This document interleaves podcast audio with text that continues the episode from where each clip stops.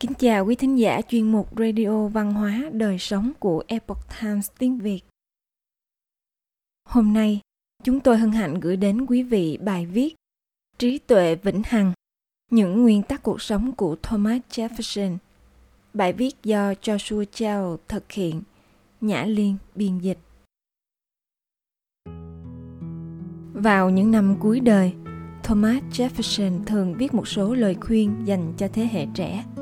Trong đó có những bạn trẻ được cha mẹ vì ngưỡng mộ Thomas Jefferson mà đặt tên theo tên gọi của ông. Có một chàng trai trẻ có tên là Thomas Jefferson Smith. Cha của cậu đã viết thư cho vị cựu tổng thống lớn tuổi này với mong muốn rằng ông sẽ đưa ra một số lời khuyên cuộc sống cho con trai mình và ông đã viết những điều có sức ảnh hưởng mạnh mẽ như sau người cha đầy tình yêu thương và tuyệt vời của cháu đã nhờ ta viết cho cháu những điều có thể tác động tích cực đến cuộc đời cháu. Và ta, một người trùng tên với cháu, cảm thấy quan tâm với điều đó. Hãy tôn kính thượng đế, kính trọng và yêu thương cha mẹ. Yêu quý những người hàng xóm như yêu quý chính bản thân cháu. Và hãy yêu tổ quốc hơn cả bản thân cháu. Hãy công chính và trung thực, đừng than thân trách phận nhờ đó, cuộc sống của cháu sẽ là một hành trình đến với niềm vui sướng, khôn tả và một hạnh phúc vững bền. Tóm lại, hãy kính yêu thượng đế và cha mẹ cháu. Tuân theo nguyên tắc vàng, hãy đối xử với người khác theo cách bạn muốn được đối xử. Yêu tổ quốc hơn chính bản thân và đừng than thân trách phận. Đây là con đường dẫn đến cuộc sống vĩnh hằng. Trong bức thư này jefferson đưa ra cho chàng trai trẻ một bộ những lời khuyên thiết thực, đáng để suy ngẫm. Ông gọi đó là 10 nguyên tắc chiêm nghiệm trong cuộc sống, phỏng theo 10 điều răn trong kinh thánh. Những nguyên tắc đó cùng với một số lời bình luận như sau. Một, việc hôm nay chớ để ngày mai. Chắc hẳn đây là một tính xấu mà nhiều người trong chúng ta phải vật lộn với nó. Thông thường thì nó liên quan đến những thứ như sự lười biếng, nói theo cách tệ nhất, hay sự trì hoãn, nói theo cách nhẹ nhàng nhất jefferson nói rõ là bất cứ điều gì mà ta biết rằng cần phải làm, thì ta nên hoàn thành nó với nỗ lực tối đa trong khả năng hiện tại của mình luôn hoàn thành tốt những công việc hàng ngày của chúng ta chính là một trong những cách tốt nhất để tránh sự căng thẳng kéo dài do việc trì hoãn gây ra. 2. Đừng làm phiền người khác những việc bạn có thể tự làm. Đối với nhiều người hiện đại, điều này nghe có vẻ hơi khắc nghiệt. Như thể Jefferson đang khuyên chúng ta không nên tìm kiếm sự giúp đỡ. Nhưng đó là một hiểu lầm. Trên thực tế, Jefferson khuyên rằng trước tiên hãy xem xét những gì chúng ta có thể tự làm nên tự thân vận động cho đến khi không thể tự làm được thì mới đi tìm kiếm sự trợ giúp từ cuộc sống của bản thân tôi và từ những chiêm nghiệm của tôi về cuộc sống của nhiều người khác. Tôi nhận ra rằng cảm giác đạt được thành tựu là vô cùng quan trọng và cần thiết để có một nhận thức cá nhân lành mạnh. Chúng ta có nhiều khả năng giải quyết những thách thức trong cuộc sống hơn sau khi phát triển sự tự tin mạnh mẽ vào bản thân. Một sự tự tin đủ vững chắc để thỉnh cầu sự giúp đỡ khi cần thiết. 3. Đừng tiêu xài lãng phí khi chưa kiếm được tiền. Tuyệt, điều này thật là đúng lúc.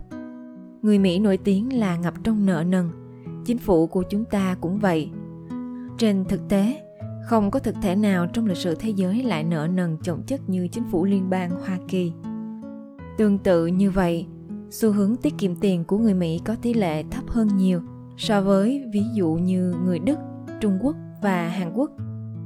Thói quen này không chỉ cản trở việc tận hưởng những thứ đôi khi chúng ta muốn, mà còn có nghĩa là chúng ta ít linh động hơn trong cơn khủng hoảng kinh tế. Nhiều người tiêu tiền nhiều hơn những gì chúng ta phải có và không đánh giá đúng mức độ mà chúng ta có thể tiết chế những ham muốn của mình – và hài lòng với những gì mà mình đang có lời khuyên của jefferson để khắc phục tính xấu này là chỉ tiêu xài số tiền mà bạn đang có 4. Đừng tốn tiền mua những thứ rẻ mà bạn vốn không cần. Jefferson muốn nói rằng, muốn không có nghĩa là ham muốn và thực tế cần xác định là cái gì thiếu ở đây jefferson đề cập đến những thứ chúng ta không cần đến do vậy, lời khuyên của ông là, nếu không thiếu thứ gì, chúng ta không nên mua nhiều hơn chỉ vì nó rẻ 5. Cái giá của việc kiêu ngạo đắt hơn cả sự đói khát và giá lạnh. Có một câu châm ngôn nổi tiếng trong Kinh Thánh. Ngạo mạn dẫn đến sự sa ngã. Trong Kinh Thánh, sự ngạo mạn đã khiến Lucifer, vị thiên thần vĩ đại nhất của Đức Chúa Trời đã sa ngã và sau đó trở thành Satan. Nó cũng khiến Adam và Eva sa ngã, điều gây nên tai họa cho loài người. Đó là lý do tại sao trong cơ đốc giáo và nhiều tôn giáo truyền thống khác rất coi trọng sự khiêm tốn. Sự khiêm tốn không phải là hạ thấp bản thân, mà là đánh giá đúng bản thân mình, hiểu rõ những điểm mạnh và điểm yếu của chính mình. Hiểu rằng chúng ta là những tạo vật của sáng thế chủ, chứ không phải là Ngài. Hiểu được rằng những điều chúng ta biết là hữu hạn, còn rất nhiều điều chúng ta chưa biết sự khiêm tốn mở ra một thế giới giác ngộ và thăng hoa đạo đức sự kiêu ngạo khiến mọi thứ trong cuộc sống của chúng ta phụ thuộc vào những điều nhỏ bé nhất chính bản thân chúng ta 6. Không bao giờ hối hận vì đã ăn quá ít. Bạn có thấy vòng eo của người Mỹ mới gần đây không? Điều đó đủ để nói lên tất cả. 7. Không có gì là phiền phức nếu bạn nguyện ý làm. Tôi nghĩ nguyên tắc này đi đôi với lời khuyên trước của Jefferson đừng than thân trách phận, chấp nhận thực tế, bất kể nó khó chịu đựng thế nào chính là một trong những bước đầu tiên để giải quyết vấn đề một cách lý trí. Nếu xem mỗi hoàn cảnh, đặc biệt với khó nạn là một cơ hội để trưởng thành, thì thật sự không có gì có thể ngăn cản chúng ta đề cao, và thậm chí chính những rắc rối đó cũng trở thành một con đường dẫn chúng ta đạt tới sự xuất sắc. 8 bạn phải chịu đựng bao nhiêu đau khổ vì những điều xấu chưa từng xảy đến điều này dành cho những người hay lo lắng, bao gồm cả bản thân tôi.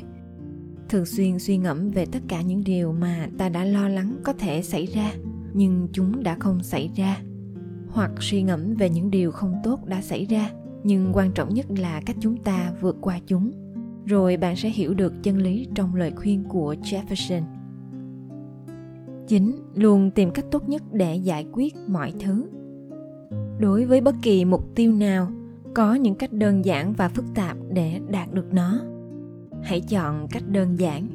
Điều này không có nghĩa là không cần sự nỗ lực. Đó chính là giảm thiểu tối đa những nỗ lực không cần thiết. 10. Nếu tức giận thì hãy đếm 10 trước khi nói. Còn nếu bạn nổi cơn thịnh nộ thì hãy đếm đến 100 chúng ta đều hiểu cảm giác tức giận là như thế nào. Nhưng sau đó nhận ra rằng khi ta bình tĩnh mọi thứ thường không tệ như ta tưởng tuy nhiên, ngay khi cả chúng dường như rất tệ hoặc tồi tệ hơn, thì bước đầu tiên cần thiết để tiếp cận vấn đề một cách lý trí chính là việc kiểm soát những cảm xúc của bản thân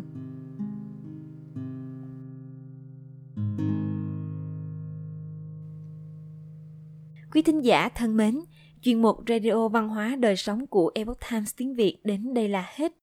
Để đọc các bài viết khác của chúng tôi, quý vị có thể truy cập vào trang web e itviet.com. Cảm ơn quý vị đã lắng nghe, quan tâm và đăng ký kênh. Chào tạm biệt và hẹn gặp lại quý vị trong chương trình lần sau. Kính chúc mọi điều bình an và tốt lành đến quý vị cùng người thân.